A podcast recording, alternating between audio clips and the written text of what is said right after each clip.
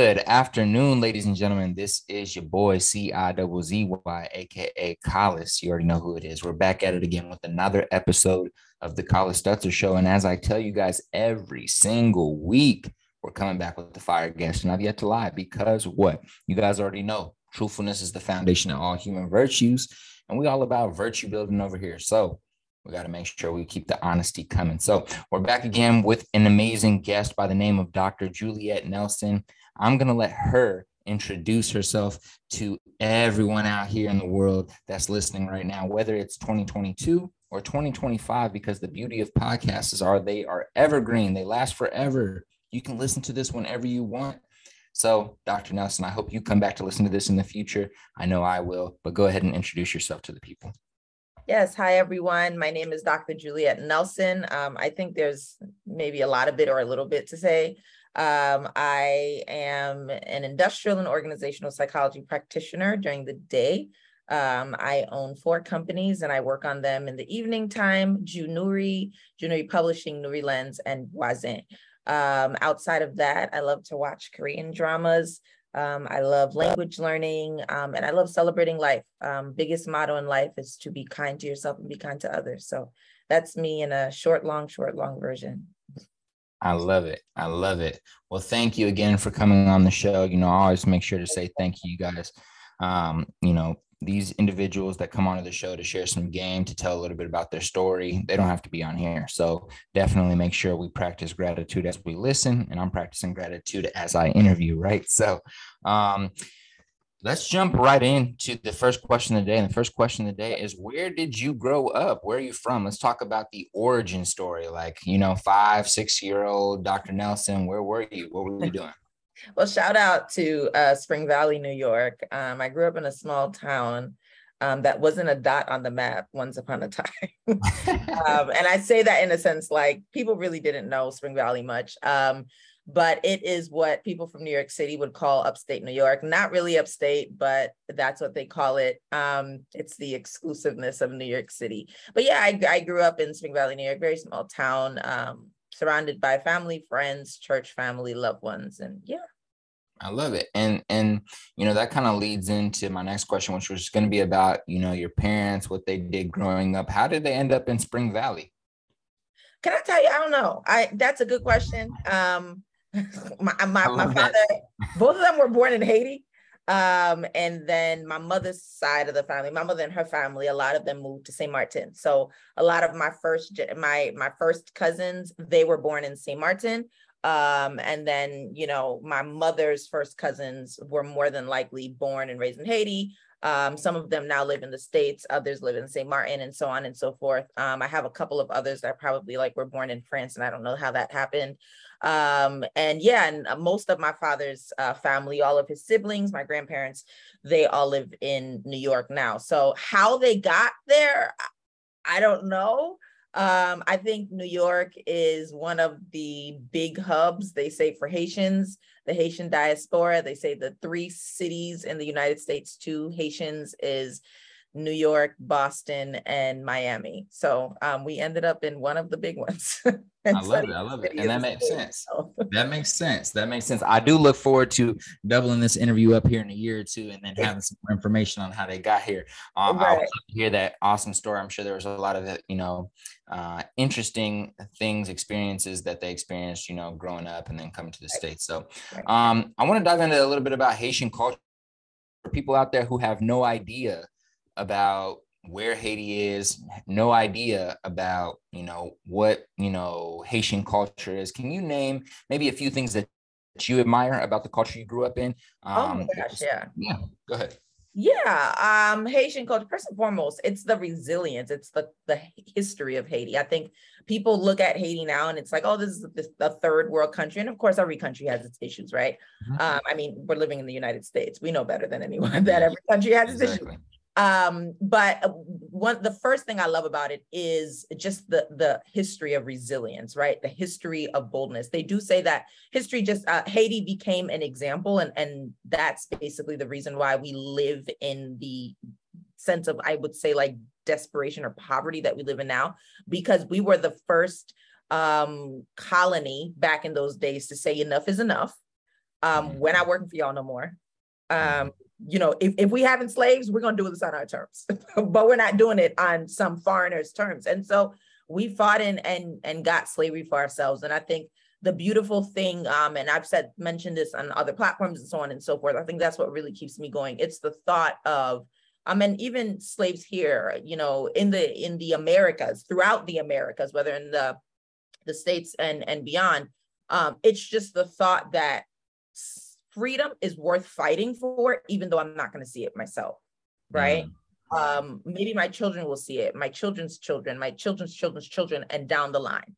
And so I think I sit in gratitude, a lot of gratitude, um, even thinking of the sacrifices my grandmother made, uh, my grandparents, uh, my parents, and so on and so forth. It's like maybe I won't see all of the fruits of my labor, right? But because I know my children might see it, or my children's children, or even my community, my community might benefit from it. It's worth fighting for. So I think that's the first thing that really makes me super super proud of haitian culture um, and honestly we're just uh, it's it's a pretty dope culture the food is good um, it's very colorful. I think when people go to the caribbean we'll see that. And you know very colorful very lively. Um, we're very very expressive whether it's in happiness whether it's in sadness whether it's in pain. Um, some people might call it dramatics um, and oftentimes we do but that's just the reality. And i think that makes me just it's it's just something to be so proud of where even in the hardest of hardest times we're going to what do they call it? Make um take lemons and make lemonade right um and so those are just the things that i love about it. The music's good the food is the food is especially good. And some people might debate that um the fact that haitian rice is probably the best is more than likely not up for debate. Um but That's, yeah. that is a very very strong statement it is. And I, I promise you, you can go to anybody around the Caribbean. They will. So Haitians have something called black rice, and it's actually mushroom rice. But, and, and I can't describe the taste, but it's just good. And every island loves it. Africans love it. Once you taste it, you know it's solid. Um, every other dish, you know, you can debate us on chicken, goat, all of that. But when it comes to Haitian rice, it, it stopped here. it stops. All right. Well, that that that gets me excited about tasting or spot that has Haitian rice because you know being somebody that comes from Tanzania, you know a Tanzanian mother, right. and you know been back to Africa and grew up around a lot of different cultures with amazing rice. Like rice is like a standard, and like yeah. people fight over their rice in different countries. Like yo, this is like no, our rice is the best. It's like barbecue in like the middle of America. It's like right. it's everyone it's, thinks it's a big yeah. Mm-hmm. And I've heard jollof rice. Um, they've said that jollof rice. And the thing is, I've only had jollof rice once. I lived in South Korea um, and we went to this uh, place called Myeongdong, which is where most foreigners in South Korea lived, and that's where a lot of um, Africans would settle. Oh, and oh, wow. I was looking for plantain. I love plantain. That's like one of my favorite foods. And I found plantain for the first time in months. Um, and it was at this African restaurant. So they also served this rice. And it was my first time having jollof rice, but I can't tell you I remember how it tastes. But I've been told it's the best rice ever. And I kind of feel embarrassed saying that because I need to step my game up if I claim Haitian rice is the best rice, I should be able to like, you know what I mean? Try all of hey, it. Look, look, look. All, all that matters is that you just put some people on game. They're about to all be searching for some Haitian rice. So we love that. we love that. I'm happy and we're gonna we're gonna dive into your experience, you know, traveling overseas here shortly, especially what you just shared right there, because I find that really dope. Um, but I did want to ask you because we just talked about some of the emotions or feelings that arise when we talk about Haiti. What are some emotions or feelings or thoughts that arrive when you think about your name, Juliet? So, like, what when you hear Juliet, what does the name mean to you? What emotions or thoughts arrive? I can't tell you emotions or thoughts really come up. It's just my, I, I guess for it's just my. I will say it does mean a lot to me. I will say that my father named me. Um, and it's like the cheesiest i don't have like there's i don't think there's like a romantic story behind my name which disappoints me a little bit. My father said he had a dream that he named me juliet and here i am juliet. Mm. I asked my mother the story and she's like listen i gave birth to you. I guess it was a c-section. And when they brought me back they said they presented me you to me as juliet. I was like wait so you didn't have a say? You didn't you couldn't even fight? You couldn't argue? And i forgot what name she had in mind at first but when she told me what it was, I wasn't impressed. So I said, it's a good thing that they just brought me back to you with the name Juliet. Um, nevertheless, um, I, I do like my name. Um, I think I would love whatever uh, name I was given, um, just because it was my parents who gave it to me. I'm an only child. So Um, I do love and cherish my parents. Uh, my name is actually French, it's Juliette. Um, so I hear it most when when my name is said in French properly. I hear it with and receive it with the most affection when it's said yeah. in French. Um, of course, living yeah. in the United States, I understand people can't drag the J um, or emphasize the U and so on and so forth. So I'm very receptive of that. Um, but I will tell you, when I hear someone say my name, Juliette, um, interesting story, even when I defended my dissertation for my PhD, uh, my dissertation mentor, he is an Italian man. Yes, he's Italian. And I remember when I passed, the first thing he said was, Dr. Juliette Nelson. And I was like, oh my gosh, like I, I, it, it actually made sense because I heard my name in its purest, its real form. Um, but in terms of what it means, I mean, I have looked up the name of the meaning. I think it means like youthful and um, soft haired. Um, so I, I mean, I, some people might say I have very much of a childlike heart and and old soul at the same time um, which speaks to sometimes a lot of my energy but that's about all meaning um, get as far as with my name so. No i, I love it. I think uh, when i asked that question i just want to what stories pop up and I, I, got some good stories right there so. I do have so. a south korean name and and um, when i lived in south korea and i know you mentioned we'll talk about it but i was given the name nanuri which means to share. Um, and when i did live in south korea you know um, that was something i brought with me from haitian culture. My mother would actually like freeze and ship spices haitian spices to me. They call it epis. So i would cook. In my household we ate um, haitian food in south korea and my roommate she's puerto rican so uh, my roommate at the time, she's Puerto Rican. So, you know, I would also mix in a little bit of Puerto Rican cuisine. Um, and so I would host, you know, I would host um, dinners, lunch at my house, and sometimes students would come, um, church members would come. Sometimes I would cook like huge pots of food and bring it to the church mm-hmm. lunch. Um, and that's just a typical thing. There were times, and this is a very typical Haitian thing where you cook, but um, family members, cousins, aunts, uncles, everybody's coming for their little with their Tupperware to separate the food. Yep. So I would do that, and I would bring Tupperware for the secretaries and the staff. Um, and I'm like, yeah, here's dinner. Um, so I, you know, I was told that the name was fitting because I did that often when someone was sick. I was always coming up with the remedies and the ginger and the tea and all of that. Um, but all to say, um, toward the end of my trip, I was given the name Nanuri, which means to share in Korean. Um, and I was commissioned to share my gift wherever I go. And so you'll notice that I have the company name Junuri. I have the company name Nuri Lens, and it's a way of kind of keeping that uh, commission um, and that calling um, with me. So yeah. Love it. I love it. And how did you end up leaving the states and going all the way across the world. So I know there's probably a little bit that we're jumping over here um, right.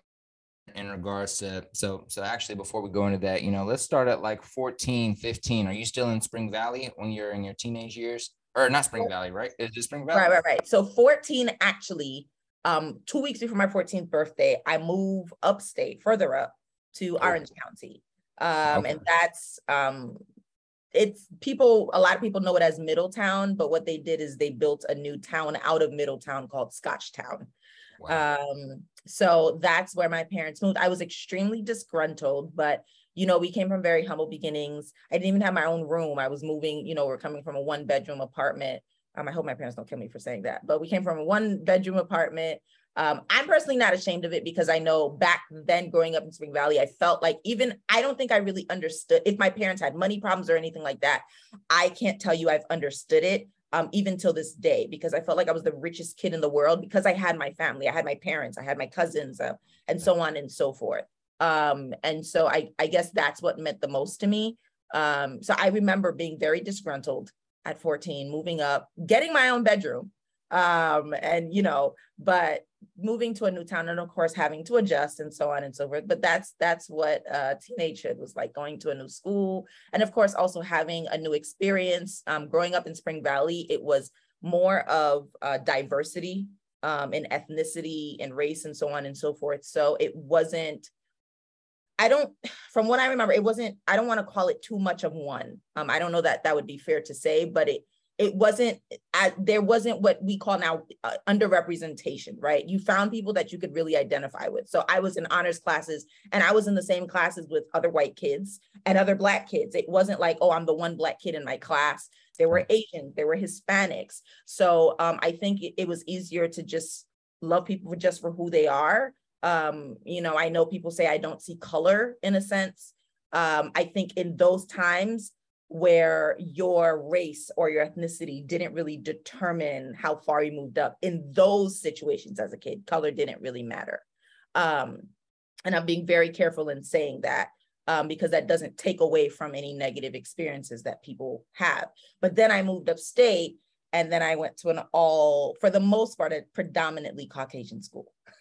So the experience now shift as well as the the culture shock which increased. So yeah, and I want to dive into maybe some positive learnings or some some some benefits you you maybe see out of that experience. I only want to touch on that because it, I don't know what it is. I don't specifically select guests that have this experience, but it seems like every guest I have on the show started, you know, going to school in a either in a very diverse area or a predominantly black area and then when they were like 11 12 or 13 their parents finally you know maybe got a better job or maybe just made the decision right. to move to a quote unquote little bit more upper class area or just to the suburbs let's just say to the suburbs. Right. And so would move there and then they started going to a predominantly white school and their experience was like you know it's always interesting to hear their experience. So i'd love to hear you know any maybe learnings you had during that time period or any obstacles you had to jump over mentally or, right, or right, right.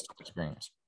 Well, I'll say this. When I moved, this was uh 2014. So this is a few years after September, the the 9-11 attacks happened, right? Mm-hmm. And so you're seeing a huge, um, I don't want to call it like a huge exodus, but a, a, a significant number of people moved from New York City, um, from you know, Rockland, and they started heading upstate.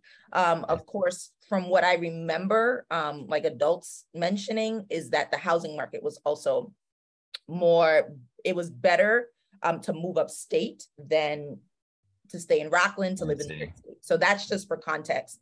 Um, I think when I moved, um, the, and I'm not gonna say it was completely safe growing up in Spring Valley. Like we had the hood in Spring Valley um, and and you know you have gang activity and and whatever the case may be. But of course, when you have human beings that congregate in an area, um, naturally there will be conflict, um, no matter what we like to call it or attribute it to.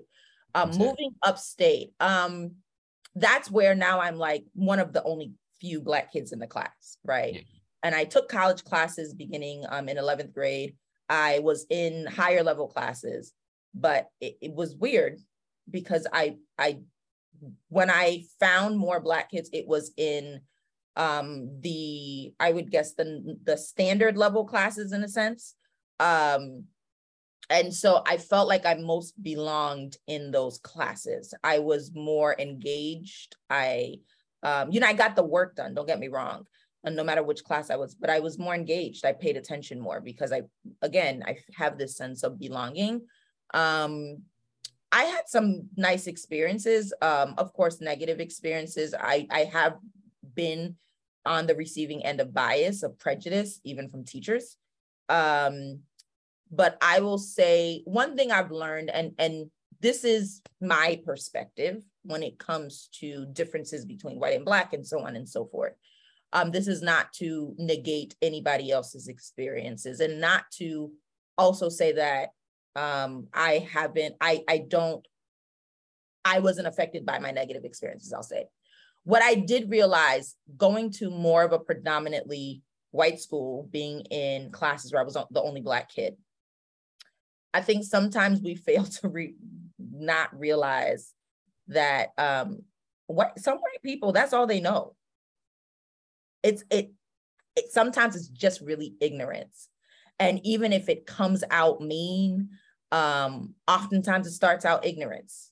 You grow up in this town, you never, it was only you. Everybody looks like you, right? That's their feeling of belonging. Um, everybody looks like you, whether you're the smartest or the dumbest, whether you're the or not so smartest, whether you're the richest or not the richest. um, everybody looks like you. Now you have people coming up and they don't look like you, right? And they're in your classes. Maybe you're the smartest and they're in your classes and you're competing with them. Um, and so, and they, mm, and you see them as different. So whether they speak, whether however they walk, however they dress, it's very different from you.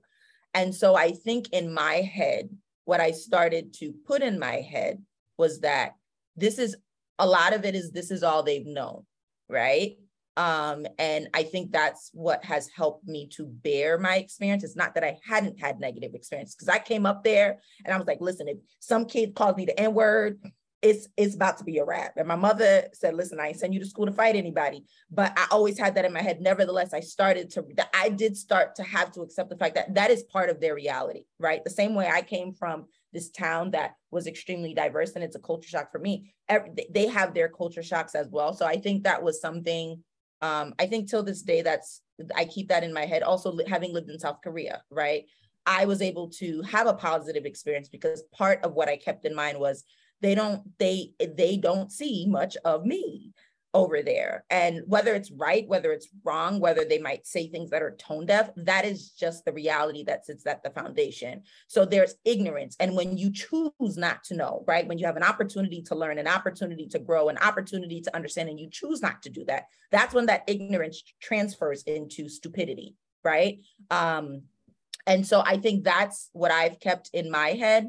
Um and i think that's what I mean, helps me now in being um, more willing than not um, to have conversations about what makes me different from other people, have more willing to have conversations where I can share my experiences if I'm in the headspace to do so.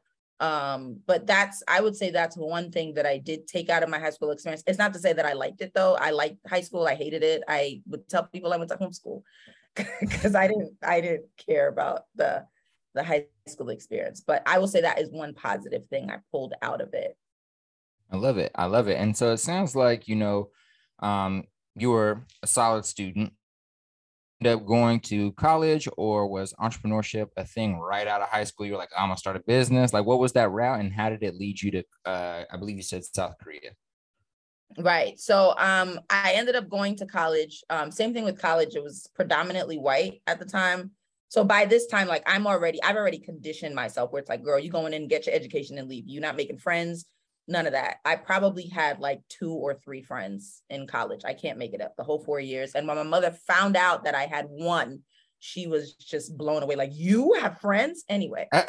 uh, um, but no, college was, I went, I did my four years. Um, I was on my way to go to law school. So um, the goal was after college, I did, I studied business administration. I was really passionate about culture. My father's a history teacher.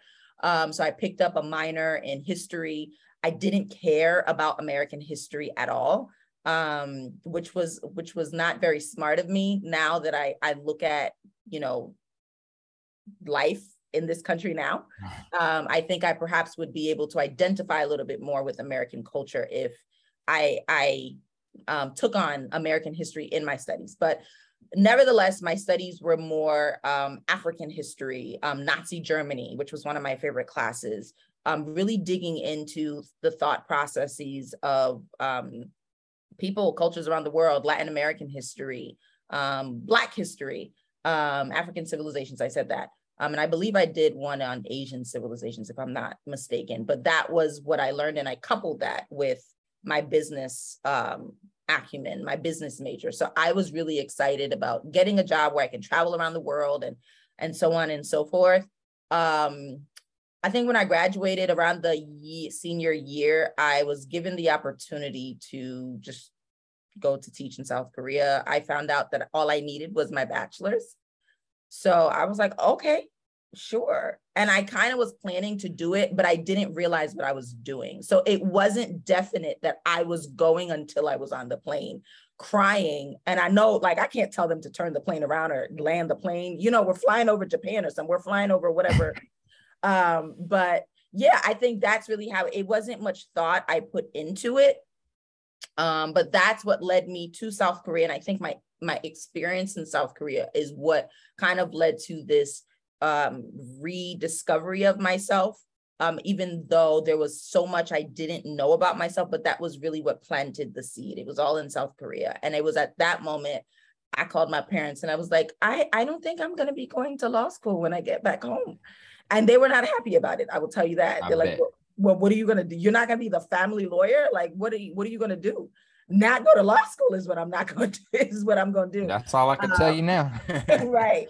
Um, and so I will tell you, business ownership was never on my mind. I didn't even want to be a business owner. Um, I think it was more tragedy that led me into that, um, in a sense that maybe started that um, path. Uh, 20, uh, 2017, uh, July, my best friend, um, one of my best friends of almost 20 years, he committed suicide. So it put me in this whirlwind of wow, like what is life? It really has you question a lot of stuff. What is life? How does that work? Um, you know, um, what pain must he have been going through? And what is my purpose now on this earth, right? Because now someone has died in such a way and you um you just don't know how to make up for it in a sense um you sit with the what should i have done did i do enough um and so you kind of sit in that state. Um, so by 2018, in the beginning, by the end of 2018, beginning of 2018, um, I kind of was just reminded that I had a purpose um, to serve, to make an impact, a calling to share my gift, my triumph, my challenges, and so on and so forth. And so that kind of led to me taking my skills in tutoring and resume building and so on and so forth. And that's what had me found my first company, Junuri. Um, when I founded that company, my first logo was actually a pair of glasses. It was blinged out glasses, and I wanted to be a brat. I knew better. I knew I shouldn't have a logo like that, but I had it. It was, uh, I think it was like silver and gold or something, blinged out, and it said Junuri, and it had my Korean name on it. Um, and a lot of people said, like, "Are you selling eyewear?" And I'm like, "No, I'm offering tutoring services." Um, but I did jokingly tell God, I said, "The next pair of glasses I buy has to be one I design." And so mm-hmm. the rest is history. But to say that I really was like passionate about being an entrepreneur and owning a business, I, I didn't care much for that. I love it. And could you could you uh, share how you tr- uh well what your idea was for the the glasses like well let me let me reframe this question. So um you you were a big collector of glasses at first, correct? Before yes. before thinking about starting the company. So yes. Um, inside of collecting all these glasses, was there a specific style? Was there a specific feel that you like really liked and is what inspired, um, you know, your first edition of Nuri Lens, or were you just like, hey, I love glasses and whatever I design is what I'm going to design? So just kind of talk about the the the launching process of of Nuri Lens and then you know how you came up with the first design. Did you draw it yourself? Just want to hear a little bit about that process. Right. So um honestly, a lot of the designs came from, if not all of them, no, most of them came from inspiration of what I had in my uh, collection currently. Um, I think when I decided that I wanted a wood collection, I did look at like what other wood frames looked like um, for inspiration. Um, I looked at just other existing eyewear companies, right? Um, because again, it's not as many wood frames. And so I think using the three with my collection at the forefront, um, I just took out a sketchbook. I think the first was like going on Google because I'm not the best drawer. Um, and going on Google and like getting a silhouette of just a standard shape, right? and then starting with that and then i started tweaking the shape and tweaking the size and then i would hold my glasses and look at them and say okay what do i like about this pair of glasses from my collection um, what makes it fun what makes it funky um, and i think i realized like i would need to replace my frames um, some of them were breaking and all that so it, it was almost a way of kind of like placing what i know i needed um, um, some of my favorite pairs and so on and so forth. But, you know, outside of that, then it was getting um, different wood palettes, right? So looking at the wood palettes that I could use to apply to each design. And that really helped inform the completion of the design. I know for some of them, like I knew I had my uh my for example my blinged out glasses but i'm like okay this is how i want it to look from like a wood perspective um and so when i worked with um the manufacturer I will tell you, I drove them crazy. So they would send me a CAD drawing and they're like, Juliette, we're not going to do anything. And I'm like, okay, okay, sure, sure. And then I get it. I'm like, no, wait, if we could just move this part here. So it, it, it takes a lot of work. I will also yeah. say, even my case, it's made out of rosewood. Um, Ooh. and that it looks like a treasure chest. And I don't have one it, like immediately in my um hand distance, but it's it's like a treasure chest. And I think that was one of the things I wanted to also give, as if when they open this treasure chest, they're stepping into this experience um, when they open it and pick up their glasses. So it was a lot of thought that also went into it. How do I want customers to feel when they're picking up the frames? There were also a lot of, of course, I wear prescription eyeglasses. So you also have to think about that when it comes to the design. And so I had to speak to the manufacturer about, for example, the, the temples that sit on the ear. Um, how far do they curl in or they stretch out? And how do I ensure that it's something that's neutral so that um, no matter your gender type or identity, it, it fits well. Um, also having a broader nose um, as a Black person, thinking of that. And even now, I still think of that um, because I realize that my broad nose is not the same broad nose that another person will have. Um, so that's just to say a lot of what went into the design process for um, the launching of Nuri Lens. I love it. I love it. And so 2012, you were arriving in South Korea. Is that correct? And the and the plan was to be there for a year. I would like to say yes. Yeah. it was 2012 so, or 2013, but I think it was 2012. Yes, it was 2012. Yes. And so in that time period between then and founding, you know, uh, uh, forgive me if I say this wrong, but uh, what about the, the, the first one, January? Jun- Junuri? yes, yes, yes. January. Mm-hmm. So uh, you found that in 2018. Would that be correct? Okay, so there's a there's a five six year window there between arriving in south korea and then launching your first business. So were you back in the states by then or did you launch the business out of south korea? Like did you only stay in south korea for a year? Let's kind of stay on south korea for a little bit longer. Um, so did you stay there for only a year? Is, okay. so i so i did um, i think i was there in july. So i did july august september october and each in south korea well at the, the english institute i taught at each term was two months. So I took, I did uh, July, August, September, October. I did November and December. I came back, I took a break and came back to the States to spend the holidays and my birthday with my family. And then I returned. Thankfully, I was able to go back to my English Institute and resume my post. Um, and so I did the last eight to 10 months. I, I would say eight months because I left in August. Um, but yeah and and that's where i kind of that's where the love for eyewear began right? Um, oh, when i moved to south korea. Um, and i have this habit of collecting things. So before i moved to south korea it was keychains. I have this huge mm. collection of keychains. Um, when people give me keychains I, ha- I have to hang them. I don't know why i can't throw them away. Um, but i just loved keychains as a kid and, and i kind of hold on to that. But um, when I went to South Korea, I remember walking into the doctor's office for a pair of glasses and they're like, your fee is $30. And I said, that's it? They're like, yeah, $30. I said, so how much is the eye exam? It's included in the $30. I said, what about the frame?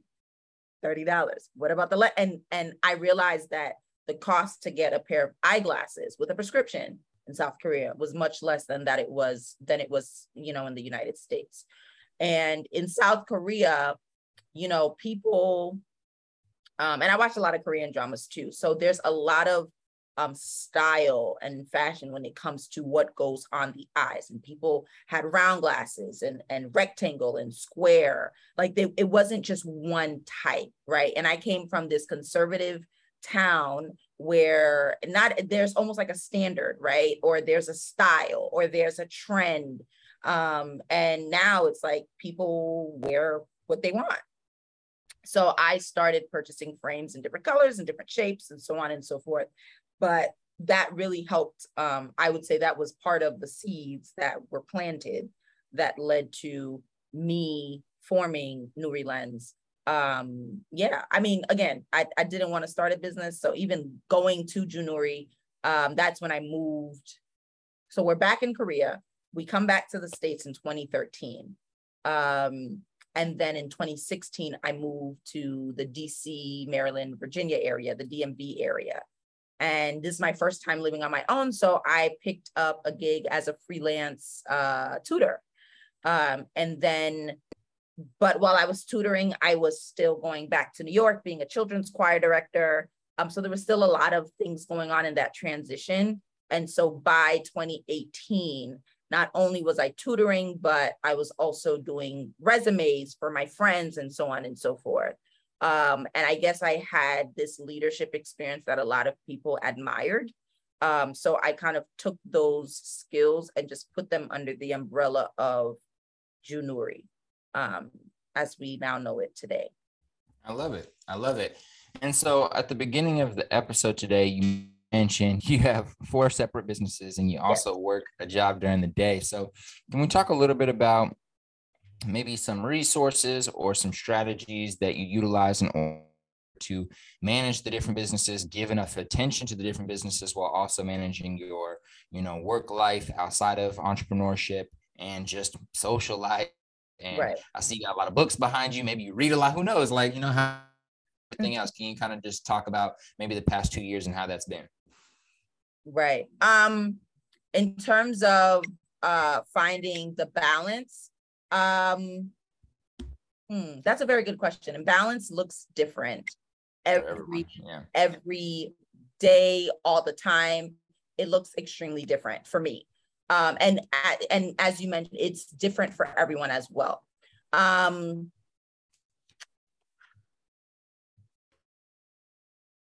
and I want to be smart in answering this. So sometimes balance depending on my needs, I will say. Sometimes it is, and these are still things I do for the most part, but sometimes it is um, taking myself out to eat every payday and sitting in a restaurant on a date by myself. My friends know it, they don't argue. I've done this in a relationship, and I'm like, I'm going on a date with myself. And the person I was with just had to, that's what it is. I'll give you you time when it's you time, but this is my time with me. Um, so that's something I do, and it just allows me to pause and think and and just be with myself in my head. Um, so yeah, that's that. I also write to-do lists. So you might notice um, something slanting here. That is a huge whiteboard that has my New Year's syllabus and it has my yearly goals. Those goals are broken up into quarter goals. Those quarter goals are broken up into monthly milestones, and I break those down into action items and to dos. Um, and that really helps me really see where I'm at. Um, and it puts everything down on paper. Um, so I'm able to kind of look at all four businesses and my professional goals um, at the same time. Another thing that I did, especially in the past two years, was I redesigned my home so that there was really very much a separation of what I did for the government versus what I do for myself versus the time that I take to pause. Um, so that included getting rid of furniture, um, you know, clearing up space, um, putting different, more color, making it brighter, um, just so that it can facilitate my creativity but also allow me to kind of um, move from one space to the other and and still maintain some level of peace. Um, that's been very helpful. I also, and not a lot of people do this, but I do separate my work. Um, and so the work that I do for the government, I work in diversity, equity, and inclusion. Um, that's my specific role. Um, I don't do that in Nuri Lens. I don't do that uh, that's not my exact title. Now, is that in my head? Is that a foundation? Is that a value? Yes. And so when I do Junuri, when I do Nuri Lens, I work with the team and they understand that that our language, we want to ensure that we're inclusive in our language. Um, I do not want to be one of those companies that's that consciously caused trauma or discomfort to some group of people. And now i'm having to make it up with statements and with all these things. I just want to do it right the first time. So i don't have to make political statements. I don't have to do all these big things. You come in and and you see what it is. Um and so again even though my title isn't diversity equity and inclusion that's the foundation of the work um that we lead with. Um so nevertheless i still separate it and that also helps for me maintain my sanity a little bit because I know that during the day I can do um, I can work as an industrial and organizational psychology practitioner, you know, with that focus in DEI. Um, and it's not always going to be easy. It's a lot of work. It takes a lot of brain power, but I can clock out of it, right? I can clock out of it. I can separate myself from it. And then I can do the eyewear. And then I can do something else. Um, and that's been very helpful because I think when you're just doing the same thing over and over and over and over and over again, when you need a break from it, it's almost hard to get an escape, if that makes sense. So I think it's helpful that they're just different things that I work on. Um, lastly, I think in the last two years, um, I really learned to try to do better, be better about prioritizing. I'll say second to last. I to try do better about prioritizing. And so um, knowing that I can't put in a thousand percent into all four businesses at the same time. And so finding a way where I can say, okay, if I'm putting more focus on this one business, how do I still ensure that I'm keeping the other ones running at a minimum, right? Um, and being okay with that. So right now I'm in the space of rebranding um, and trying to find a way for each company to kind of live on their own. And so the biggest priority is my problem child, Nuri Lens, the eyewear company. Um, but the other ones, it doesn't mean that I've neglected them. I do make sure that I'm giving time to them as well. It's just, of course, saying, okay, this is more of a priority, but what is the work that I'm still going to dedicate to the other uh, three companies. And then the last thing is really um, giving myself grace. And that's something I'm constantly learning over and over and over again. Um, because I'm a person who likes to work, work, work, work, work, bury myself in my work, and then forget that I really need to step out of that bubble. Um, so being kind to myself, being okay with saying like, I just, I have nothing for today and doing nothing. Um, being okay with saying, hey, um, you know, I'm going to step out and also creating more opportunities for me to unplug and uncharge. So getting my hair done, that was something I started um, when we were able to leave our homes again. I actually, every two weeks, I don't do my hair. I go to my hairdresser. Um, shout out to Khadija. Anyway, my hairdresser who colors my hair, who helps me show my personality all through through my hair. But that was really one way of me saying, okay, I can't touch my phone, I can't do anything with it. Um, I started getting massages, my nails, that's a big deal. But creating these opportunities where I can't do, I cannot access my phone, right? I just have to be present at that moment at whatever is happening instead of having my mind in 1500 million places.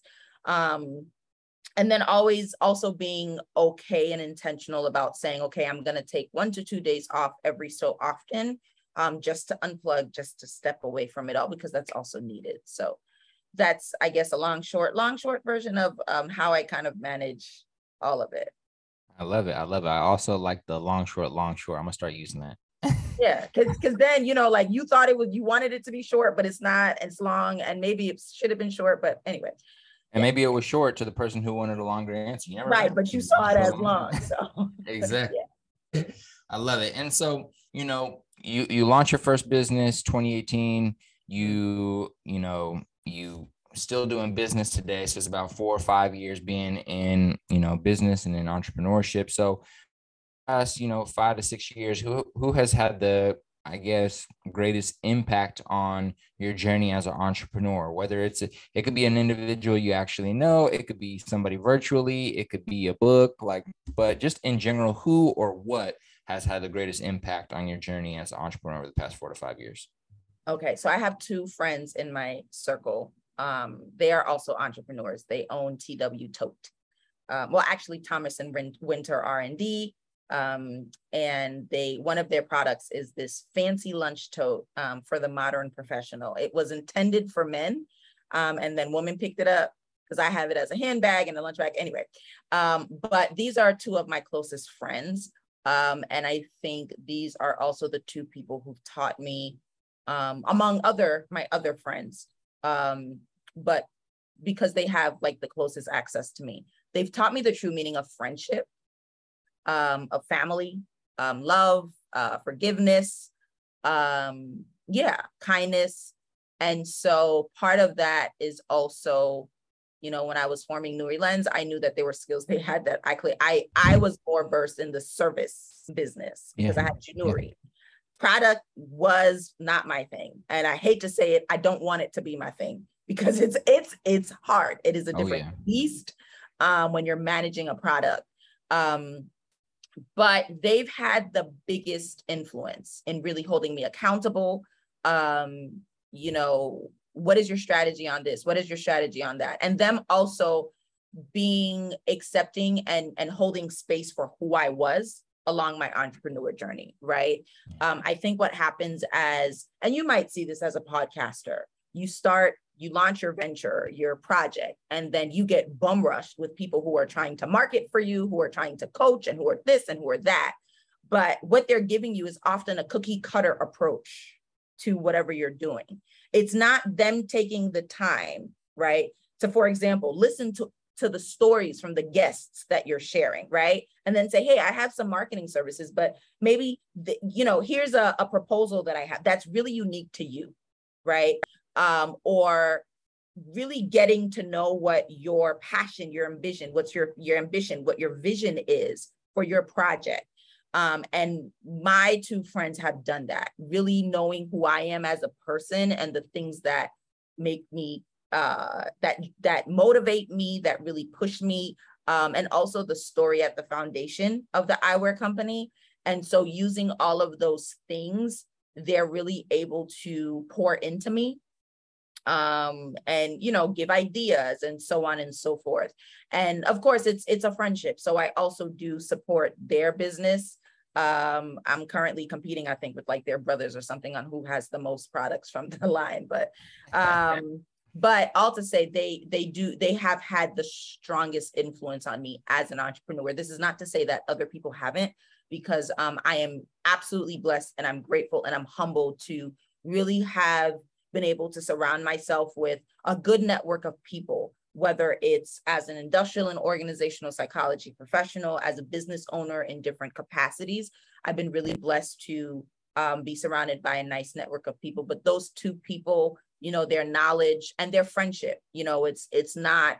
Um, sometimes you do have to in a sense separate your friendships you know you have your party friends your turn up friends and you got the ones that you pray with and so on and so forth they so happen to just cross so many dots um so yeah i love that. I love that. And you know i have a few more questions for you. Before i ask those though i just want to say again for making time today sharing your story Absolutely. sharing sharing Absolutely. a little bit more about your business. I really appreciate you making time. So thank you for having me and for your flexibility.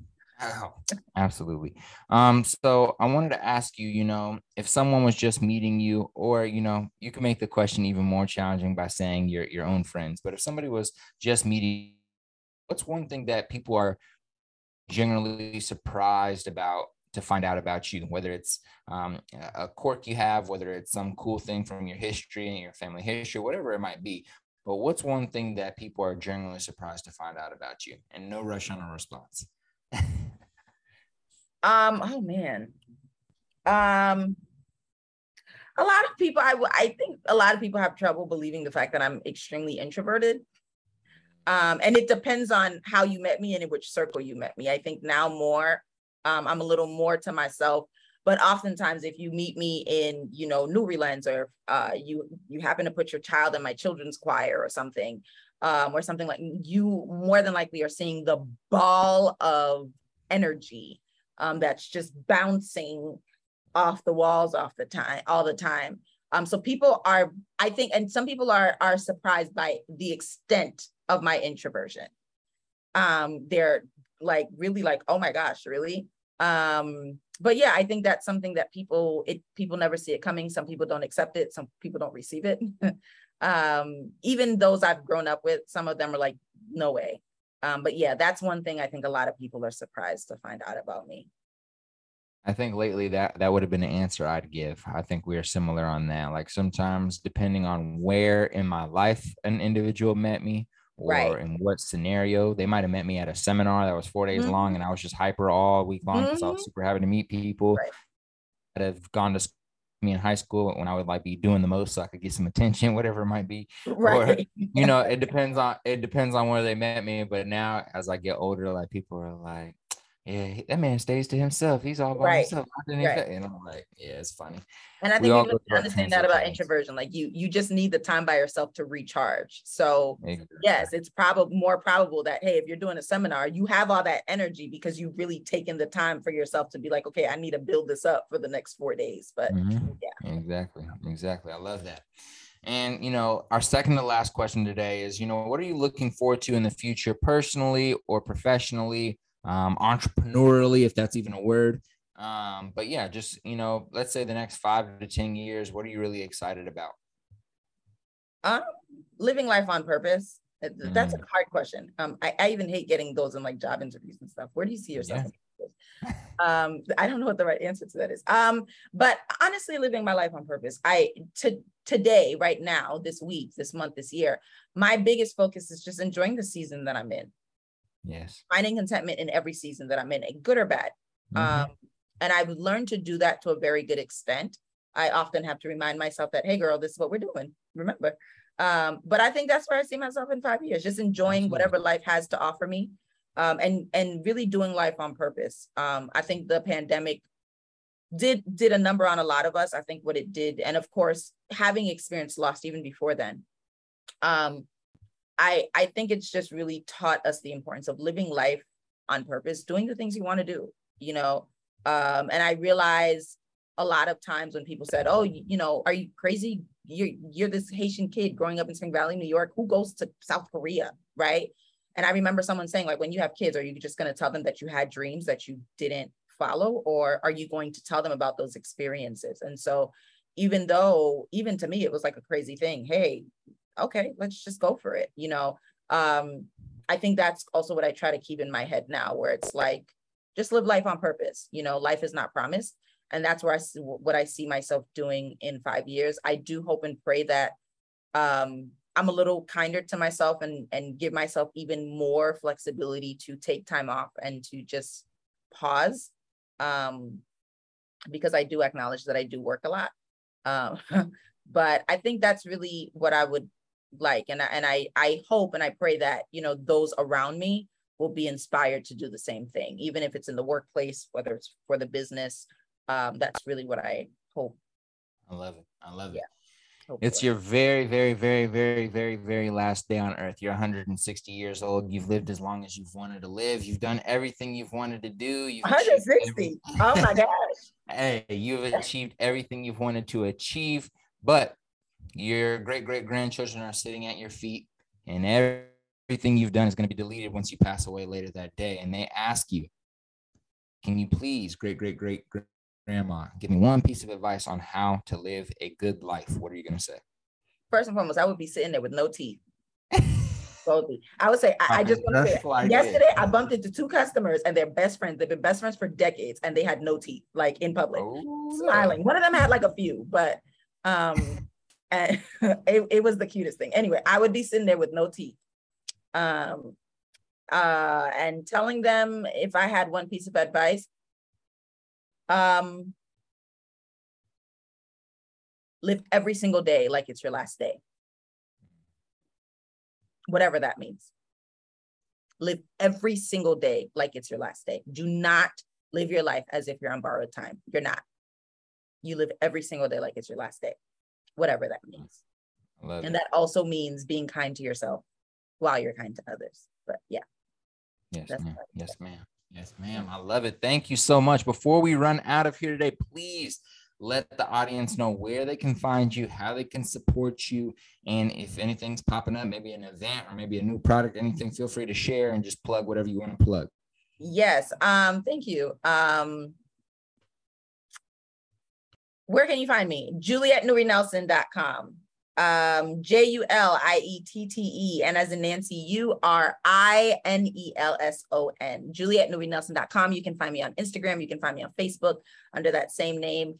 Um, I am on LinkedIn as Juliette Nelson. Um, you you can Google me now because uh, Nuri Lens has been featured on all these different platforms.